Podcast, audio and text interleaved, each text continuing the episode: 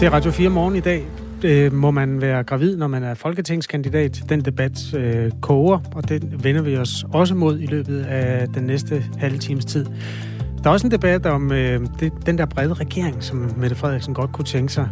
Den skulle gå hen over midten, altså involvere både røde og blå partier. Men Folketingsgruppen hos Socialdemokratiet var angiveligt, ifølge Berlingske, ikke orienteret om den beslutning. Altså, de vidste ikke, at de pludselig skulle i en regering, der både var rød og blå. Den øh, prøver vi lige at kaste lidt lys over også her til morgen. Øh, Thomas Larsen er i hvert fald med os, vores politiske redaktør. Det vækker jo minder om det, Lars Lykke gjorde Jeg for skulle fire lige til år at sige siden. det. Ja, fuldstændig. Der vidste øh, end ikke næstformanden, tror jeg faktisk. Jeg tror faktisk ikke, at Christian Jensen vidste. Han anede det ikke. Nej, Han var heller ikke næstformand så meget længere. nej. Det er en anden historie. Politik er et hårdt spil, og vi kigger på det her i Radio 4 morgen. Jeg hedder Kasper Harbo. Jeg hedder Anne Philipsen. Godmorgen. Og den 1. november, der skal politikerne til en slags eksamen, når der jo netop er øh, valg til Folketinget. Her til morgen, der trækker vi øh, regeringen og støttepartierne hen til bordet med den grønne du og går dem efter i forståelsespapiret. Altså det her øh, dokument øh, på 18 sider, hvor man blev enige mell- altså i, imellem øh, regeringen og støttepartierne om, hvad man ville arbejde for i den øh, regeringsperiode, der ventede. Og et af punkterne i det papir, det er bekæmpelse af børnefattigdom.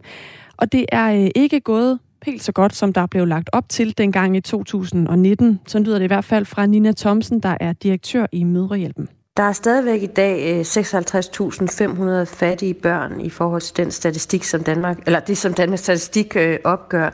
Øh, så, så der er stadigvæk alt, alt for mange fattige børn i Danmark, og det, det synes vi i virkeligheden er, er dybt, dybt skamligt. Og de samme toner kommer fra Red Barnets generalsekretær Johannes Schmidt Nielsen. Jeg synes, det er altså ret ulykkeligt, at vi fortsat er i en situation, hvor så mange tusind børn i Danmark vokser op i fattigdom. Og det problem er jo kun blevet endnu mere akut af den voldsomme inflation. Nu kan jeg øh, sige godmorgen til dig, Monika. Godmorgen. Ene forsørger til et hjemmeboende barn på 8 år, og så også øh, på SU.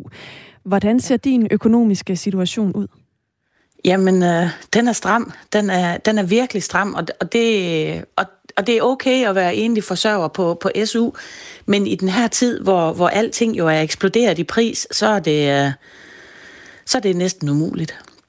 Hvis du sådan skal prøve at sætte øh, nogle tal på, altså hvad er der tilbage, øh, når måneden begynder at være omme? Altså hvad har du så tilbage af penge?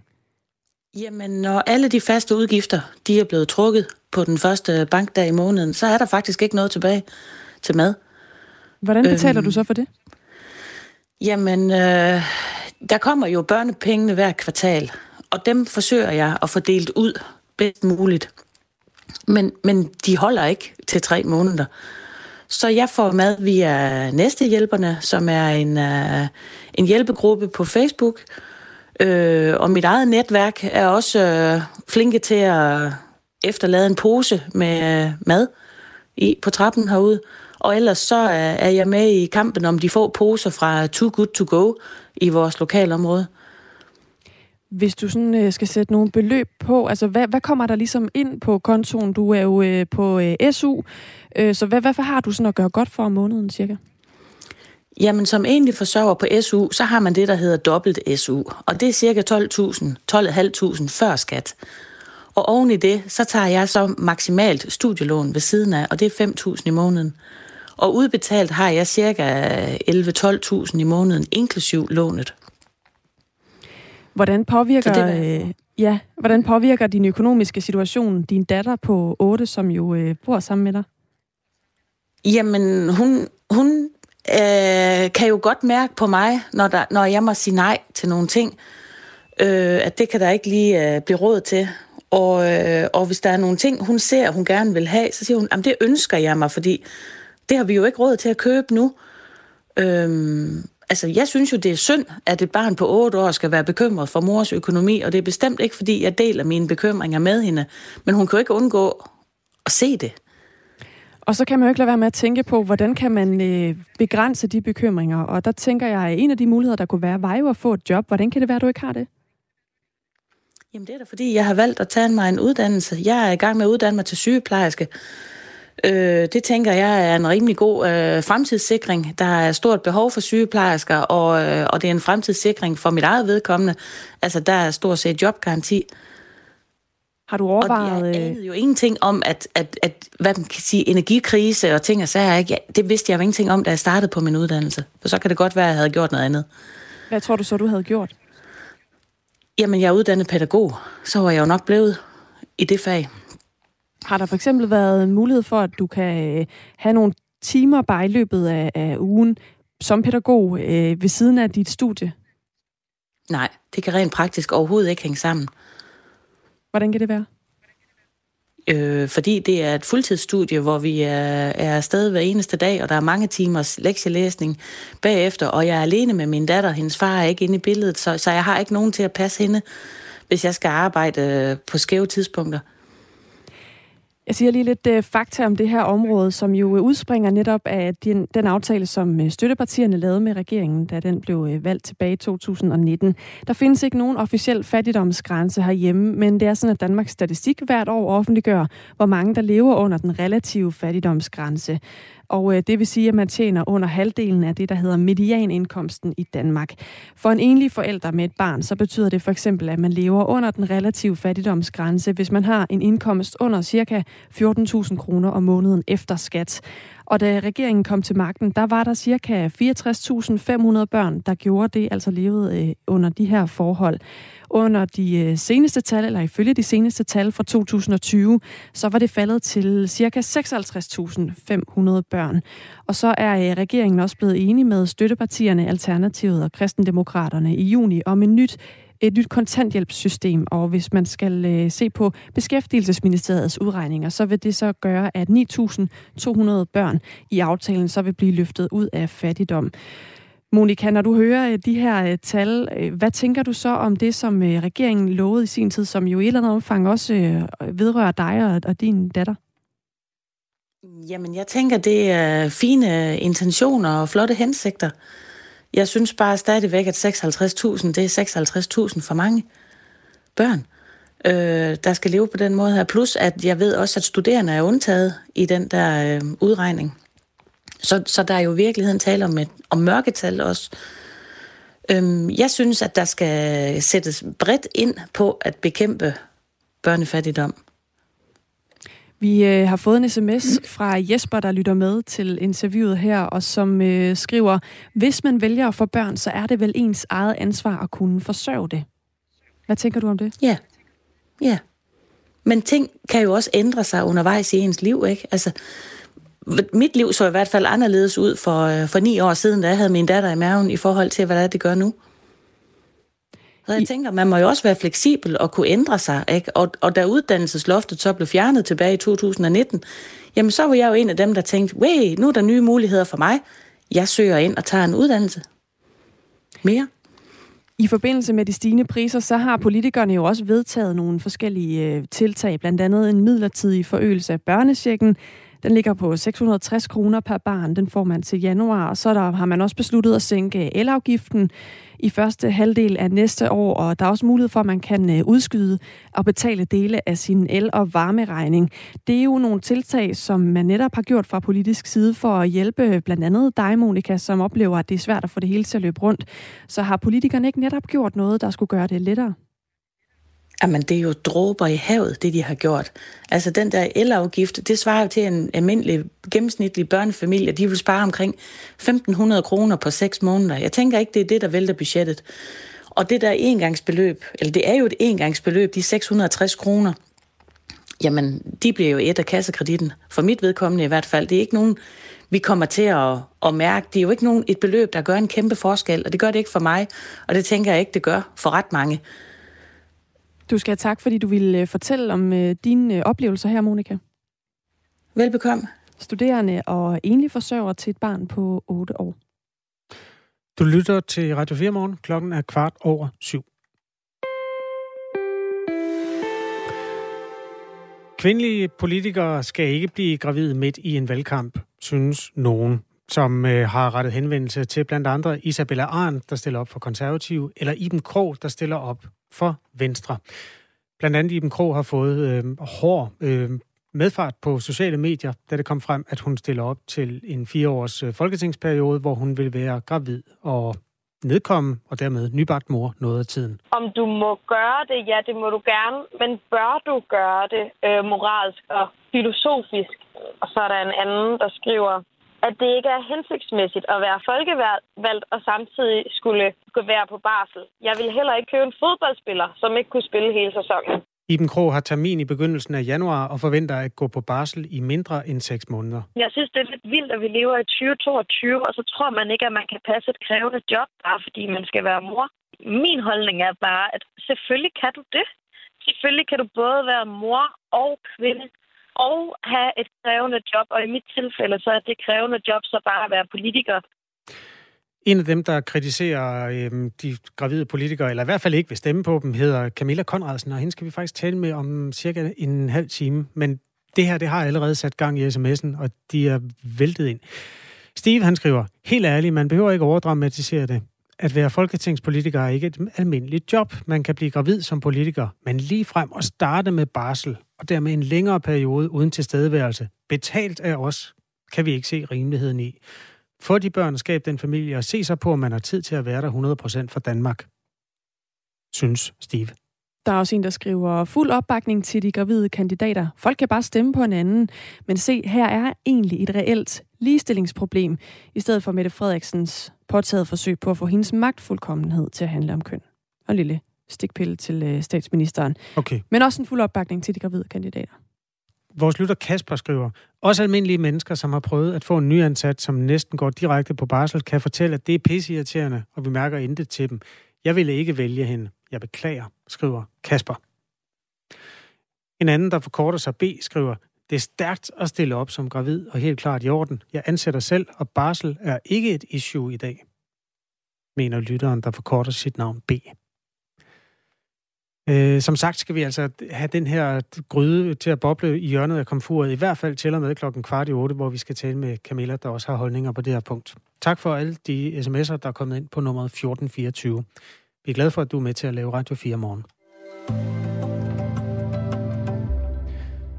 Så skal jeg lige finde det rigtige papir frem, for nu skal vi tale øh, politik. Altså helt konkret politik.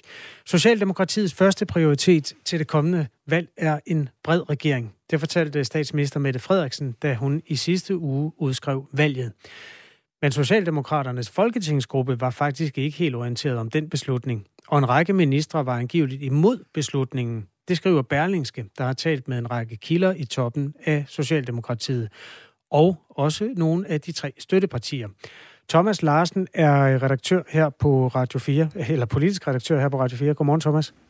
Godmorgen. Ifølge Berlingske er beslutningen om en bred regering som første prioritet taget nogle uger inden valget blev udskrevet af Mette Frederiksen. Hvor overraskende er det, at øh, nogle af de ledende altså, i Folketingsgruppen ikke vidste det?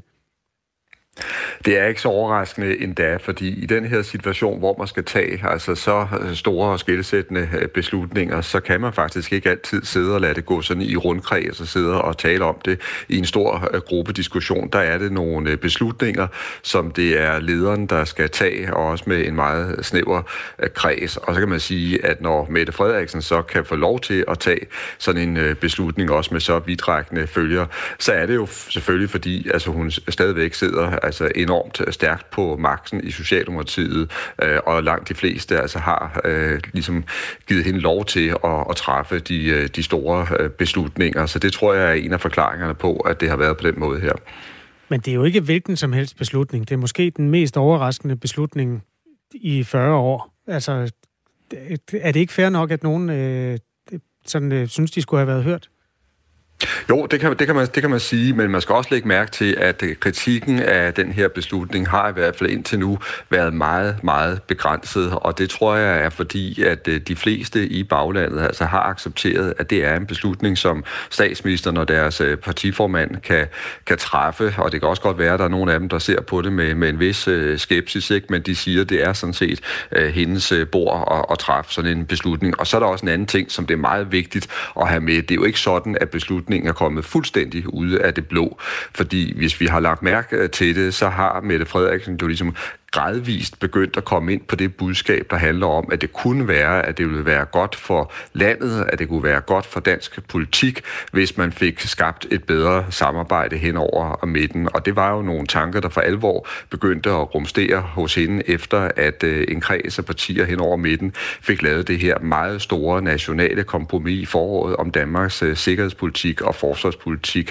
Og i grundloven, der var hun jo så også inde på, at det kunne være godt for dansk politik, hvis man kunne samarbejde hen over midten, og måske endda også bygge en regering hen over midten. Så det er et budskab, hun har været ude med, og, sådan, og, og, og begyndt at præparere befolkningen på, at hun kunne finde på at lægge ekstra tryk på. Og så er det de store, voldsomme internationale begivenheder øh, lige op til valgudskrivelsen, der gør, at der kommer ekstra tryk på ønsket om at lave en bred regering. Og det er jo blandt andet det her angreb på gasledningerne og den øh, usikre situation, som det her sted kommer, der er med til at gøre, at øh, statsministeren til sidst rykker og går fuldtonet ind for en bred regering.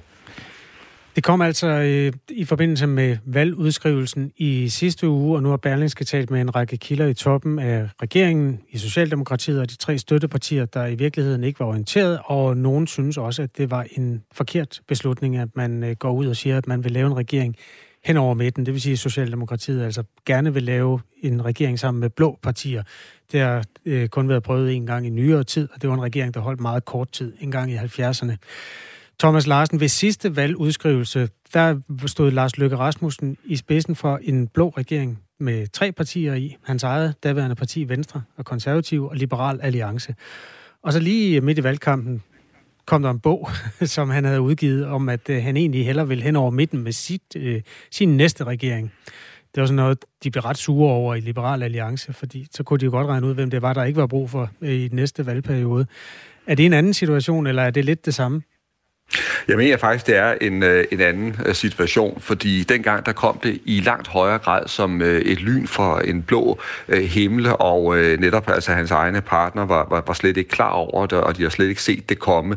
Og der mener jeg altså, at Mette Frederiksen på en anden måde har bygget op til den her beslutning, og har i virkeligheden gennem flere måneder forberedt både sit parti, kan man sige, og også befolkningen på, at hun godt kunne forestille sig, at man skulle gå den vej, og at det kunne være godt med en, en bred øh, regering. Så det synes jeg er en afgørende forskel. Og så er det klart, at der er også en helt anden, meget, meget vigtig øh, forskel, og det er den helt ekstraordinære situation, vi befinder os i, i i Danmark, og man kan også sige i hele Europa og i verden lige nu. Altså netop med en galopperende øh, økonomisk krise, med inflation, og så krigen i Ukraine og de trusler, som øh, Rusland udgør for, for Vesten i, i dag. Og det gør bare, at Mette Frederiksen, tror jeg, har et helt andet baggrundstæppe for at gå frem med ønsket om at danne en bred regering. Også selvom det ønske måske i sidste ende kan gå hen og blive ret urealistisk, hvis ikke nogen vil tage imod den her invitation. Der er jo også den anden mulighed, at det er en form for strategisk manøvre, mere end det sådan er en real politisk manøvre. Altså at Mette Frederiksen ved, at det er sådan i virkeligheden noget, rigtig mange mennesker godt kan lide, fordi øh, det kunne være et tegn på, at politik bliver lidt mindre beskidt, og der var lidt mere ro omkring det. Men det viste jo sig jo sidste gang, det næsten ikke øh, kan lade sig gøre. Øh, hvad siger du til den overvejelse?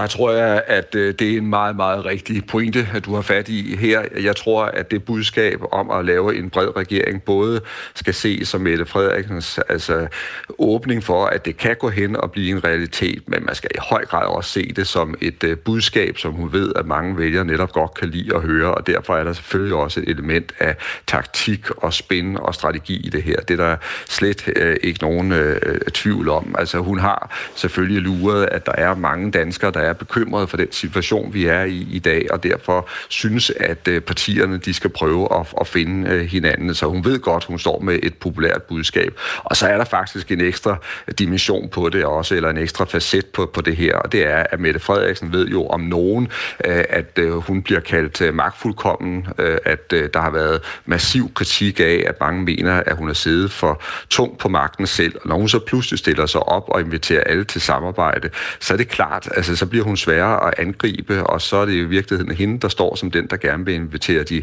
andre ind og være en del af, af magten. Så også på den måde er det et ret effektivt budskab, hun har fundet frem. Ja, bortset fra, at nu er der så nogen i toppen af hendes eget parti, der synes, at hun måske bruger magten lige rigeligt. Men det er så en anden diskussion, de må tage internt.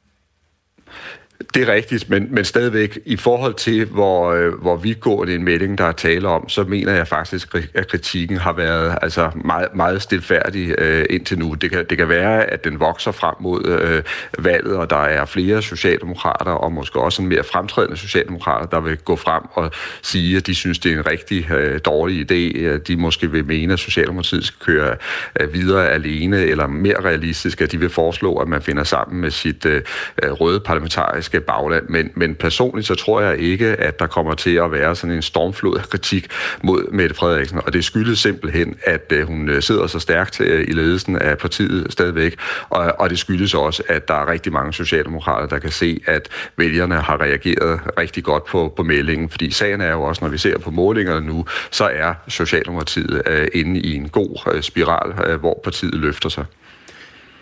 Tak, Thomas Larsen, øh, politisk redaktør her på Radio 4, som altså også her til sidst rundede det faktum, at øh, meningsmålingerne går Mette Frederiksens vej i øjeblikket. Der kom en ret opsigtsvækkende en i går, der inkluderede øh, den nyhed, at alternativet, altså i den måling, med alt de forbehold, man skal tage, når man taler om målinger, øh, faktisk var over spærregrænsen. Og det styrker den røde blok så meget, at det der hen over midten pludselig kan blive helt unødvendigt. Og det skaber så en ny situation at forhandle ud fra. Alt det må vi se. Der er tre uger til valget. Må jeg ikke supplere med en øh, anden måling så? Jo, tak. Nu er vi i gang. Øhm, det er en, hvor man bliver spurgt ind til som vælger, hvem er øh, din foretrukne statsminister? Ja, der er tre at vælge mellem. Der er tre. Uffe Elbæk vil ikke den her gang, vel? Nej, ikke så vidt vides. Jeg tror, han er ret meget på vej ud af det folketing der. Øhm, det er i hvert fald dårligt for den konservative leder Søren Pape Poulsen. Han øh, ligger tæt på Venstres formand Jakob Ellemann Jensen nu, men Jakob Ellemann Jensen har faktisk overhalet ham. 24,2 procent peger på Ellemann som den foretrukne statsminister. 21,8 procent siger Pape. Og de, der er der nogen ved ikke, eller vil det sige resten, altså over 50 procent siger Mette Frederiksen? Der er øh, 54 procent, der siger Mette Frederiksen.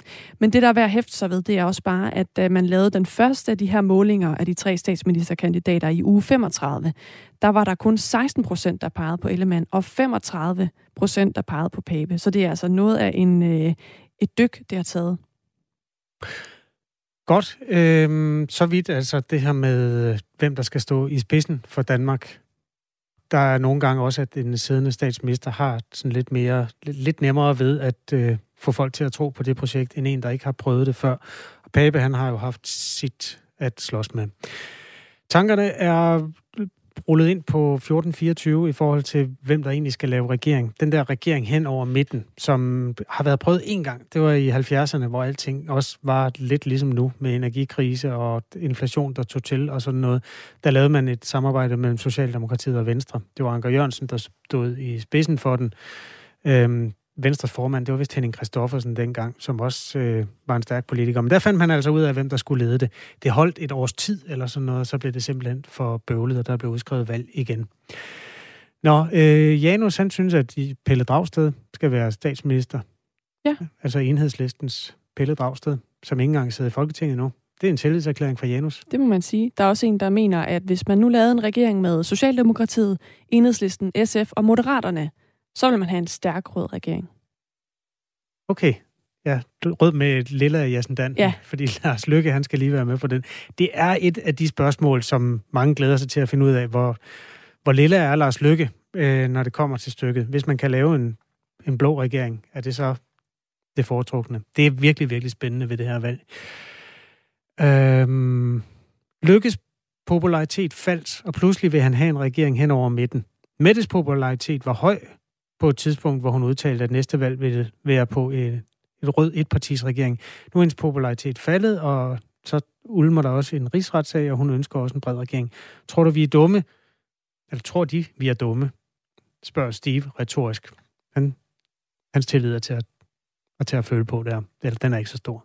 Det er valgkampstid. Det kan vi i hvert fald godt konkludere. Og øh, på den anden side af nyhederne, så skal vi øh, rundt omkring i landet til nogle af de steder, hvor man kan mærke det sådan meget tydeligt i dag, hvor man nemlig får besøg af en eller anden politiker, der skal forsøge at øh, gøre hoserne grønne hos øh, forskellige dele af landet. Det er dødkedeligt at tale med politikerne, fordi de, de siger det samme hele tiden. Så vi taler med de mennesker, der skal tage imod dem, i stedet for ja. om øh, fem minutter, for at finde ud af, hvad de har tænkt sig at fylde ind i hovederne på dem. Klokken er halv otte.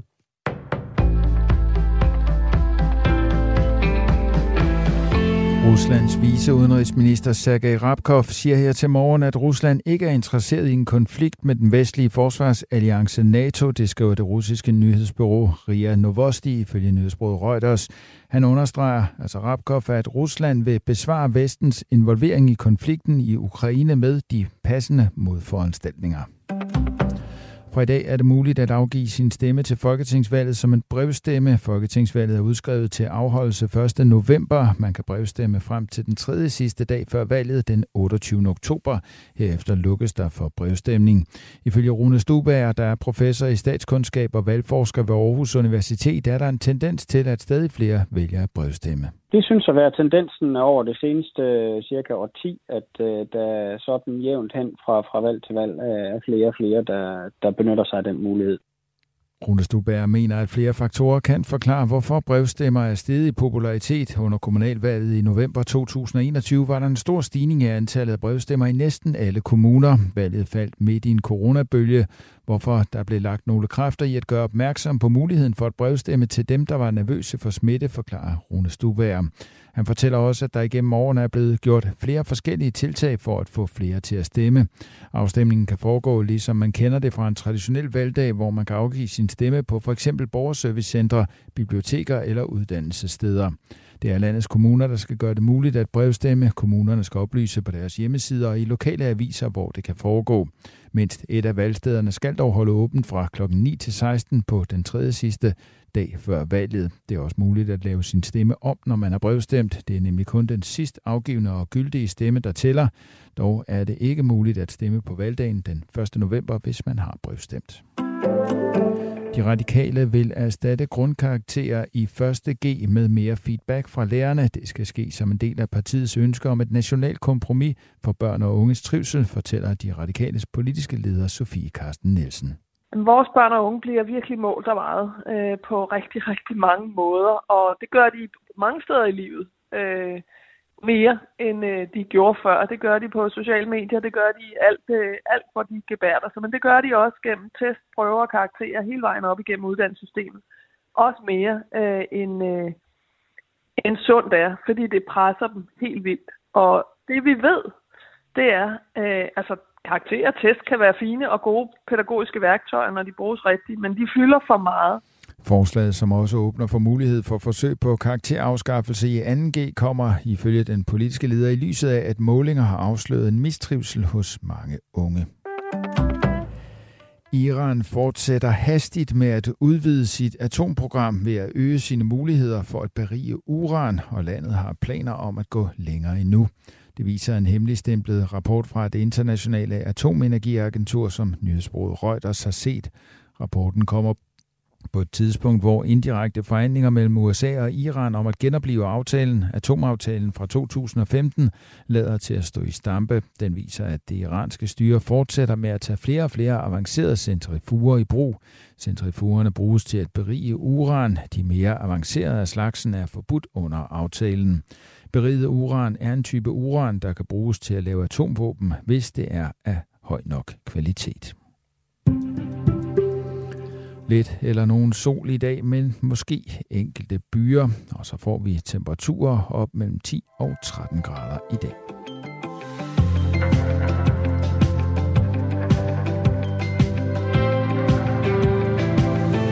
Du lytter... Hov, hov. Hov, hov, hov, hov, hov. Godmorgen. Godmorgen. Jeg vil bare sige, at det var Thomas Sand på nyhederne. Ja, jeg er enig. Tak. Øh, jeg hedder Kasper Harbo, og Anne Philipsen sidder ved siden af. Vi glæder os til det, vi skal i gang med nu, som er valgkamp på den store klinge.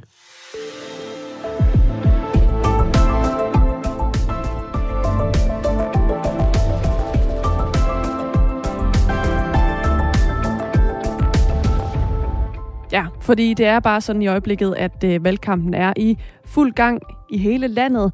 Der er øh, nærmest ikke det hjørne af Danmark, som ikke lige nu har en kandidat stående enten ude på en øh, markedsplads, kunne jeg til at sige, at dele bolcher ud, eller øh, ude at besøge nogle af de steder, som øh, også ved, hvordan virkeligheden egentlig er.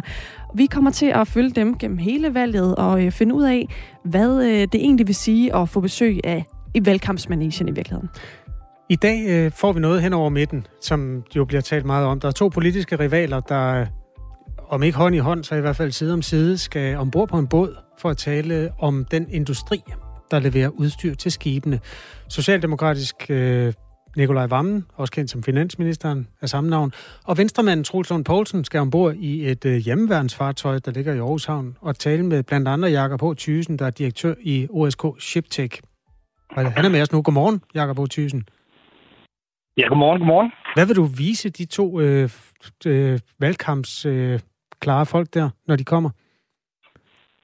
Jamen altså, i OSK Shiptech, der designer vi jo skibe til både Danmark og til internationale kunder. Og vi har blandt andet designet de øh, marine hjemmeværnsfartøjer, som vi skal ud og besøge med Troels Lund og Nikolaj Vammen i dag. Øhm, og, og sagen er jo, at Danmark over de næste mange år skal investere 40 milliarder i øh, nye flådefartøjer.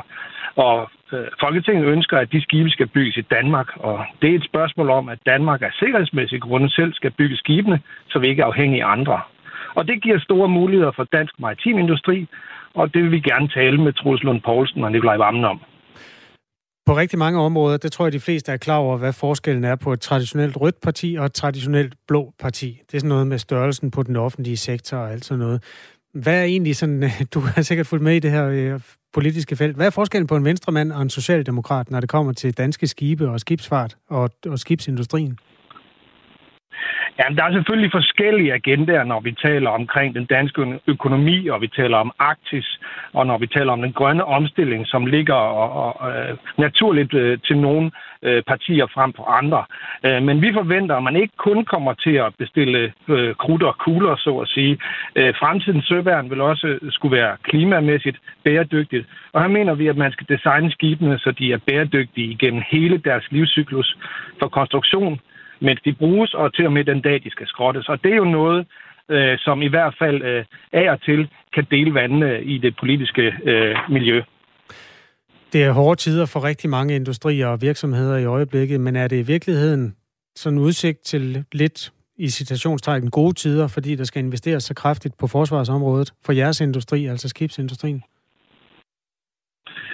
Der er i hvert fald et vist behov for, at vi, øh, vi alle sammen står sammen for at bygge øh, de rigtige fartøjer til det danske øh, søværn, øh, om end det er på en meget kedelig baggrund. Øh, hvorvidt det øh, betyder øh, gode tider som sådan, det, det må tiderne vise, men i hvert fald øh, gør vi vores bedste for at stå sammen i den øh, sammenhæng. Ha' en god dag. Tak fordi du var med, Jakob H. Thysen. Tak for det. Direktør i OSK Shiptech, som altså får dobbelt besøg af de to politiske normalt rivaler, men i dag kan de altså godt finde ud af at følge Socialdemokraten Nikolaj Vammen, som også er finansminister, og venstremanden Troels Lund Poulsen. Vi fortsætter til øh, Silkeborg Gymnasium, fordi her der får eleverne besøg af Radikale Venstres Sofie Karsten Nielsen i frokostpausen i dag. Og så skal hun også ud og møde et par klasser, blandt andet øh, 3. H på Silkeborg Gymnasium, hvor du går, Christian Melgaard. Godmorgen. Er du med os her, Christian Melgaard? Ja. Det er godt. Godmorgen. Øh, jamen altså, besøg fra en politiker øh, fra Christiansborg i dag på gymnasiet, det giver jo så også øh, dig en mulighed for at fortælle, hvad du egentlig savner i din hverdag. Du ved jo, hvordan det er at være gymnasieelev. Har du nogle ting, du tænker, øh, du gerne vil fortælle Sofie Carsten Nielsen om livet som gymnasieelev i dag? Ja, altså jeg er selvfølgelig vi er jo alle sammen glade for, at vi har det her øh, uddannelsessystem, med, der gør, at vi kan gøre det gratis, men der er selvfølgelig også nogle problematikker i, at der stadigvæk er nogle, nogle høje krav og et stort pres, der ligger på eleverne. Det kan jeg i hvert fald mærke i, øh, i hverdagen, og hver gang der er en afleveringsfrist. Og fordi man ligesom vil yde sit bedste, og man stræber efter den her øh, høje karakter, vældigt. Jeg godt øh, forestille mig, at jeg kunne stille mig nogle, stille hende nogle spørgsmål omkring, om hvad hun ligesom vil gøre for at hjælpe til det her. Det er jo øh, dit første folketingsvalg. Du er 19 år. Ved du allerede øh, nu, hvor du kommer til at sætte dit kryds den 1. november? Ja, øh, umiddelbart så lænder jeg lidt over til en øh, mere borgerlig, øh, borgerlig regering. Så det er jo også selvfølgelig spændende at snakke med, med radikale venstre, ligesom er det her midterparti, der kan have en vigtig rolle til, til sidst. Hvad håber du at blive klogere på, når du øh, får lov til at møde og tale med Sofie Carsten Nielsen i dag? Jeg håber at blive det, øh, hvad hun øh, vil gøre for, øh, for uddannelsessystemet og, og klima og ligesom hvordan man kan komme ud af den her økonomiske krise, vi, vi står i lige nu. Du skal det er det, hun har til det. Rigtig god fornøjelse med det, Christian Melgaard. Tak skal du have. Og tak fordi du var med her. Rundturen fortsætter.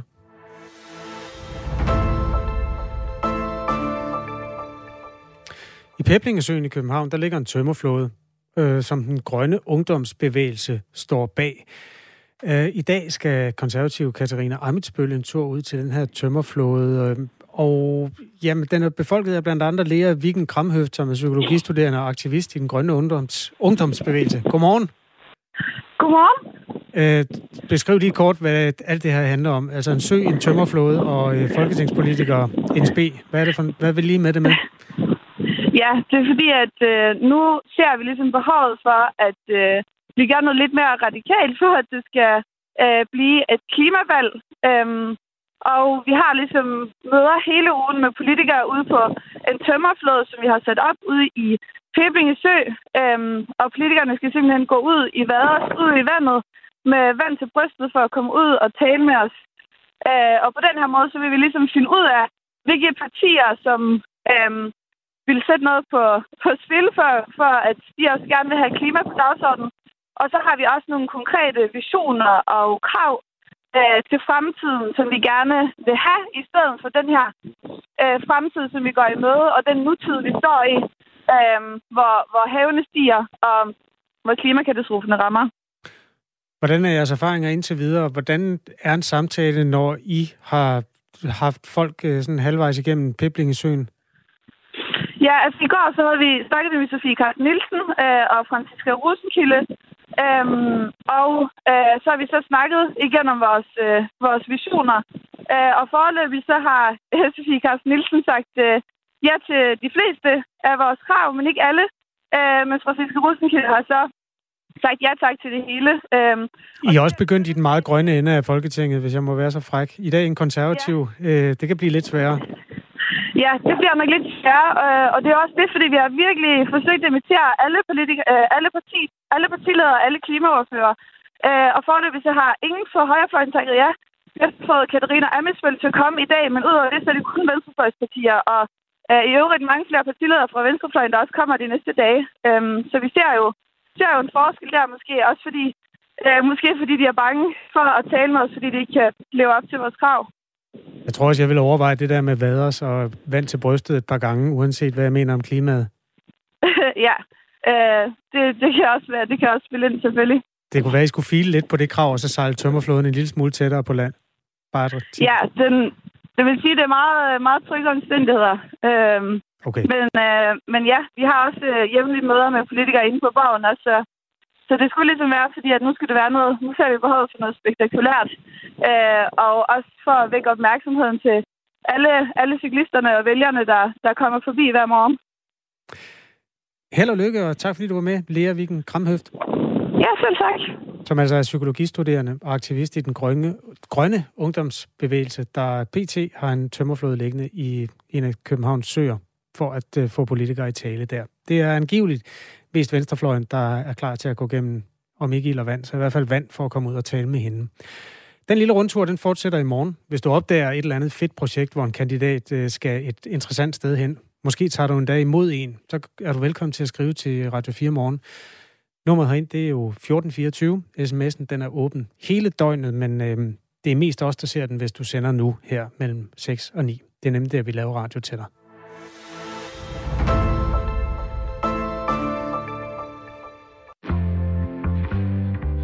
Nu beder vi om et fornyet mandat. Mandat på Radio 4 dækker Folketingsvalget. Og derfor har jeg i dag meddelt hendes majestæt dronningen, at der udskrives valg til Folketinget. Med skarpe politiske analyser og kontante spørgsmål. Hvordan er det at træde ind i en valgkamp, hvor I ikke står så sikkert? Det er hele ideen om en midterregering blev skudt ned af Blå Blok, men i virkeligheden også af Enhedslisten og SF. Lyt til mandat i morgen kl. 11.05. Radio 4. Vi giver dig valget. Du sætter krydset.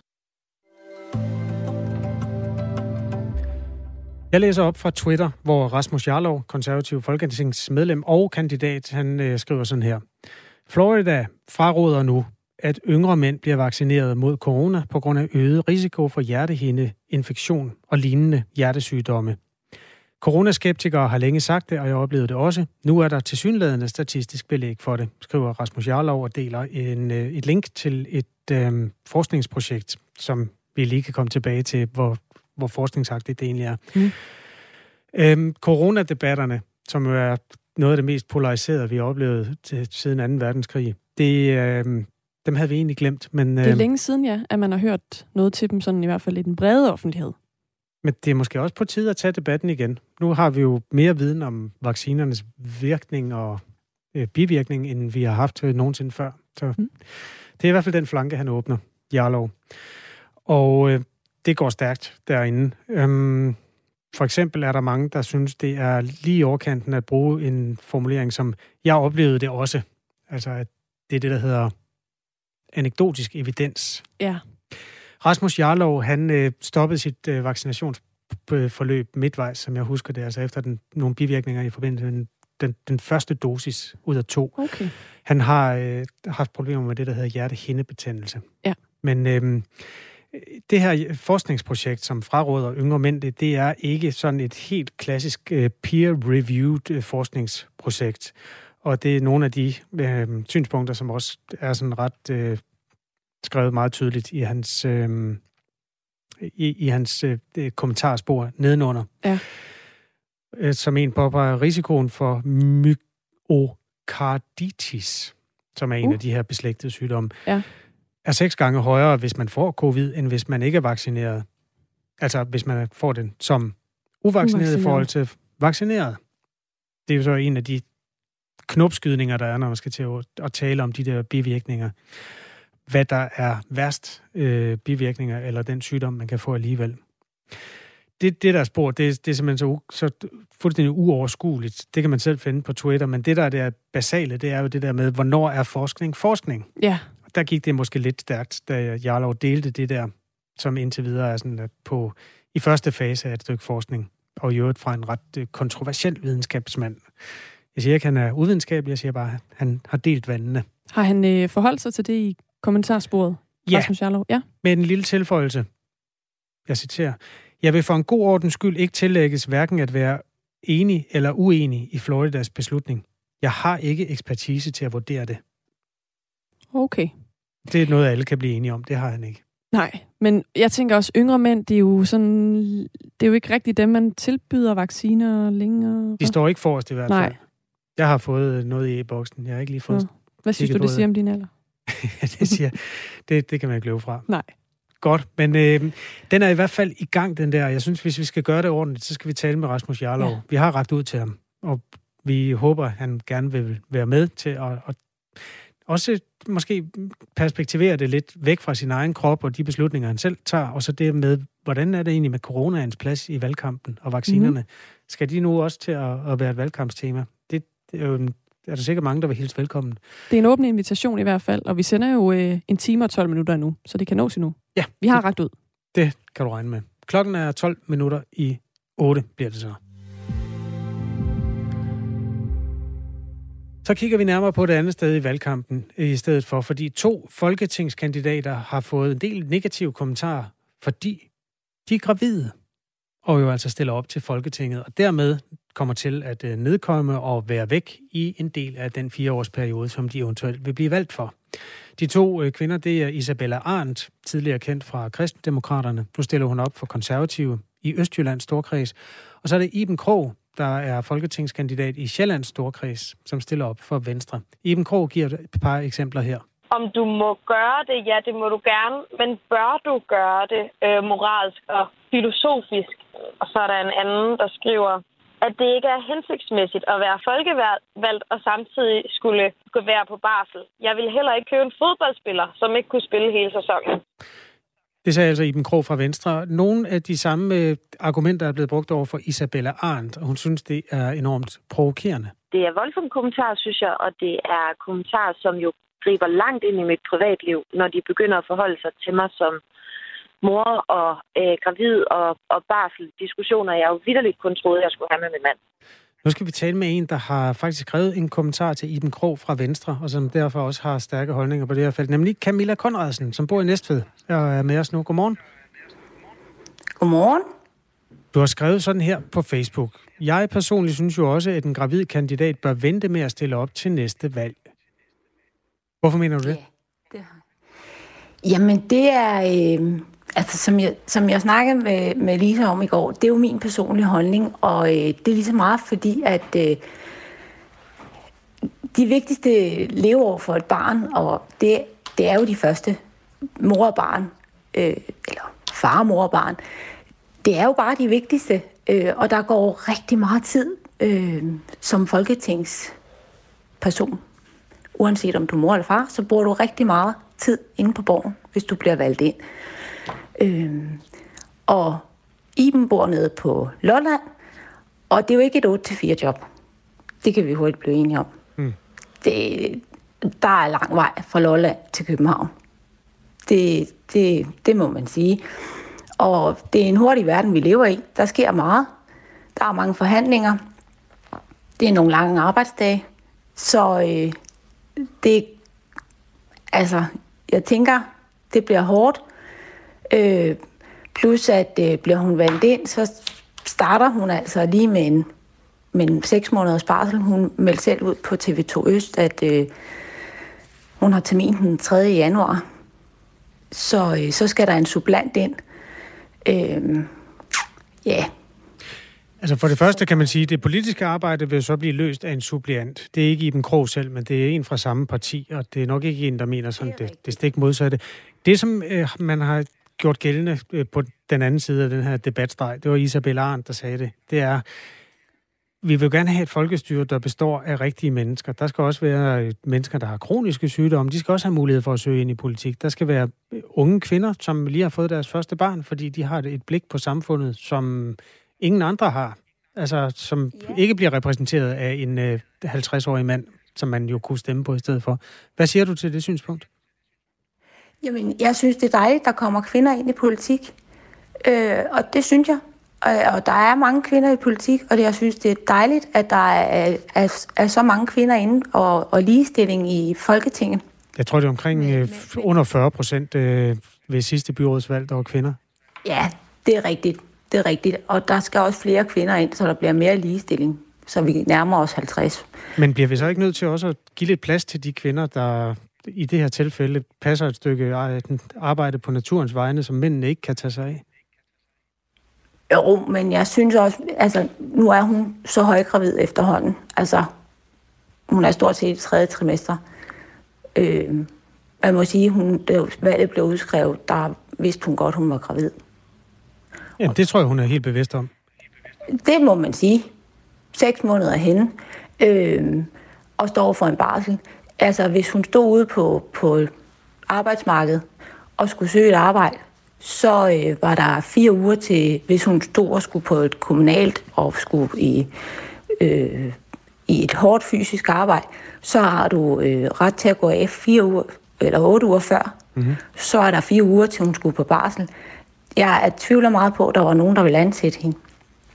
Samtidig så er det skatteborgernes øh, penge, der betaler den her barsel, plus den sublant, der skal ind og sidde for hende, skal jo også have folketingspenge. Så er det jo to lønninger, vi snakker om her. Øhm, og når du har siddet i Folketinget i de seks måneder, så er den sublant jo også optjent penge til at skal fortsætte med sin meget bekendt. Så det er jo lige pludselig mange skattekroner, der kører løs i det her spil. Øh, men jeg tænker lige så meget på hendes barn, og som jeg så skriver til hende, fordi hun skriver så i min kommentar, at må jeg ikke stille op, hvor jeg skriver til hende, jo, det må man godt, det er jo et familievalg. Hvis det er, at de kan blive enige om, at hun må stille op, og at han er, de er, er enige om, at, øh, at hun kan bruge meget tid på, på karriere, og at han er indstillet på øh, i perioder at være solofar, fordi det bliver jo hårdt på, på familiebanen, jamen så er det jo det, hun skal gøre.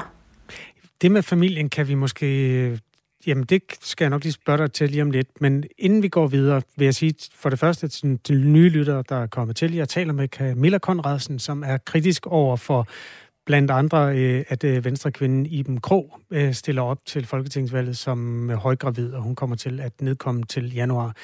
Hun øh, er i samme båd som Isabella Arndt, der stiller op for konservativ. Hun skal føde omkring jul. Iben Krog, hun er ret paf over nogle af de kommentarer, hun har fået. Jeg synes, det er lidt vildt, at vi lever i 2022, og så tror man ikke, at man kan passe et krævende job, bare fordi man skal være mor. Min holdning er bare, at selvfølgelig kan du det. Selvfølgelig kan du både være mor og kvinde og have et krævende job, og i mit tilfælde så er det krævende job så bare at være politiker. Camilla Conradsen, øh, det kan hun godt, siger hun. Tror du ikke på hende? Mm, jeg håber, hun kan. Jeg håber ikke, hun knækker nakken på det. Men er det bekymring for hende, eller bekymring for dine skattepenge? Altså, jeg er mere bekymret for hende. Tror du ikke, hun selv øh, skal tage sig af det? Jo, det, det skal man, men, men øh, det, det skal man selvfølgelig. Det er jo en, en privat sag, kan man sige. Øh, men, men øh, der er jo også et lille barn i spil. Og, øh, man... er, er du regulært sådan bekymret for, at et, et barn bliver vandrygtet, hvis øh, øh, barnets mor er valgt ind i Folketinget? Nej, men jeg tænker bare, at vi har så meget omkring børns trivsel op øh, nu om dagen. Det har vi, men er du regulært bekymret for, at det her barn bliver vandrygtet, hvis øh, hendes mor bliver valgt ind i Folketinget? Jeg er ikke regulært bange for, at det bliver vandrygtet, fordi der er også en far. Men vi hører også politikere, der snakker om, at så har de, det er ikke så længe siden, der var en politiker, der snak, var fremme og, og fortælle om, at, at øh, de havde været nede til noget i børnehaven, og øh, så havde hans søn tegnet en familietegning, men den eneste, der ikke var tegne, det var ham. Og, så, og det havde faktisk rørt ham rigtig meget. Øh, og han havde spurgt, hvorfor han ikke var tegne, hvor han sagde, det er jo lige meget, fordi far er jo altid på arbejde. Fordi far er politiker inde på borgen. Men hvad har det med det at gøre? Jeg tror, hun, øh, hun forestiller sig at tage barnet med øh, nogle af gangene. Det var i hvert fald det, hun sagde til os. Ja, men, men så... Øh, altså, den, den episode har vi jo også lige haft derinde. At der var en anden politiker, der havde taget sit spædbarn med. Og den var også meget oppe i nyhederne. Den var heller ikke særlig populær derinde. Der er kommet ny formand siden. Den daværende formand hed Pia Kærsgaard. Hun er værdiordfører hos Dansk Folkeparti, og hun synes ikke, der var nogen værdi i et, øh, en ammende mor. Øh, nu er det Henrik Dam øh, ind til næste valg, og jeg ved jo, ingen ved jo, hvem der bliver formand derefter. Øh, synes du, at øh, Folketinget skal være barnefrit område? Jeg vil sige, at babyer hører måske ikke til inde i Folketingssalen. Okay. Gravide kvinder øh, hører heller ikke til i første omgang, i hvert fald hvis det står til Camilla Conradsen. Tak fordi du ville øh, tale med os her til morgen. Det var så lidt. Øhm, og det er altså en af dem, der mener, at gravide kandidater ikke bør stille op til Folketinget af to-tre grunde. Der er dels det med børnene og deres eget helbred, men så er der også bare udsigten til at skulle betale for en kandidat, som i virkeligheden er ja, sygemeldt, eller hvad det sådan teknisk hedder, når man øh, er væk øh, lige efter fødslen. Morfar har syv børnebørn, går ud fra det så er, som, øh, og han skriver sådan her, du godeste, hvorfor i alverden blander vælgere sig i en ung kvindelig politikers graviditet? De kan da stemme på en anden, hvis de har et problem. Og hvad med de vortende fædre, der er valgt til Folketinget? Hold nu op, der er så mange andre vigtigere ting at diskutere. Det er fuldstændig absurd og uværdigt for et velfærdssamfund at betragte det at holde barsel som en stopklods for karriere eller arbejdsliv. Vi skal hylde barsel, og vi burde holde mere, end vi gør i dag. Jeg har selv holdt to gange fire måneder med hvert af mine to børn. Til stor undren for mine tømmerkollegaer. Det vil jeg aldrig have været foruden, skriver Rasmus, der bor i Hedehusene. Så er der også øh, Kasper, som øh, lyder i hvert fald til at have erfaring med at ansætte øh, mennesker, og også øh, nogle gange mennesker, der skal på barsel. Han skriver sådan her. Også almindelige mennesker, som har prøvet at få en ny ansat, som næsten direkte går på barsel, kan fortælle, at det er pisseirriterende, og man mærker intet til dem. Så jeg vil ikke vælge hende, altså den, der stiller op som til Folketinget, som skal på barsel. Vores producer Gustav øh, Pors, han skrev lige, at det var en babygate, der, som involverede både Pernille Skipper og Mette Abelgaard, altså fra henholdsvis enhedslisten og konservativ, som dengang blev kyldet ud af den daværende formand, DF's Pia Kærsgaard. Fordi de havde barn med ja. i Folketingssalen. Det brød hun så ikke om. Børn må ikke komme i Folketingssalen. Grundlov. Lyder en kortfattet sms. Kan vi ikke nå at kigge mere på. Klokken er 8 lige om lidt. Vi, den, den skal nok have flere ben, den her debat. Men øh, lige nu er der sådan nyheder. Du lytter til Radio 4 Morgen, Thomas Sand er nyhedsvært klokken 8.